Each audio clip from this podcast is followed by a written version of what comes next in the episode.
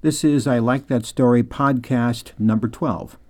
What Are You Worth?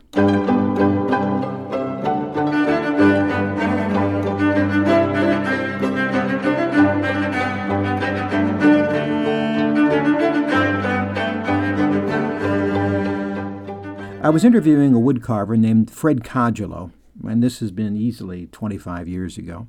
If you Google his name, you can see some of his stuff. Look at the images, not the normal buffalo on a hill carving or native warrior carved from a tree trunk, but uh, different, compelling. A way he uses the grain of the wood to express the emotions of the face he carves. If you saw it, you'd know what I mean. I was in his studio and looked around and asked the obvious questions. Uh, how much is this one? I really liked it, but being a poor disc jockey made its acquisition impossible. Then came the next clod like question How long does it take you to carve out one of these?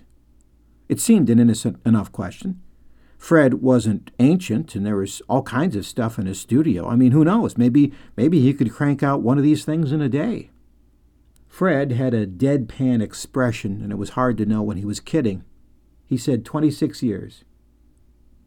His face was straight. I chuckled. He didn't. I looked awkward. Then he explained himself, something I got a feeling that he seldom did. I see folks asking me every day how long things take, and when I tell them, they divide it out and figure how much per hour, and if it's more than a plumber makes, they think I'm screwing them. They don't think about the junk I threw away when I was learning to carve, or the mistakes I made, or the fact that nobody else does this kind of thing. So I tell them 26 years. That's when I first picked up a carving tool, and every cut I've taken ever since has gone into this piece.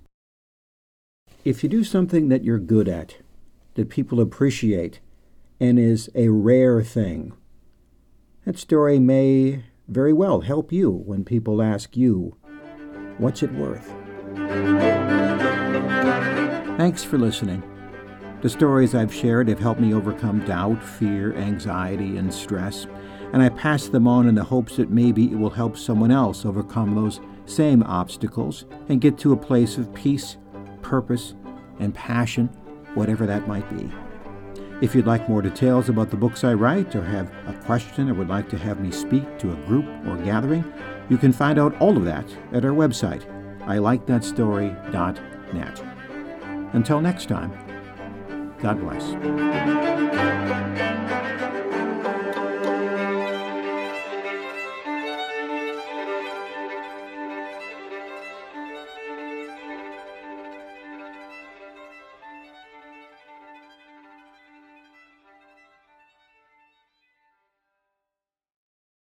This podcast is a part of the C Suite Radio Network. For more top business podcasts, visit c-suiteradio.com.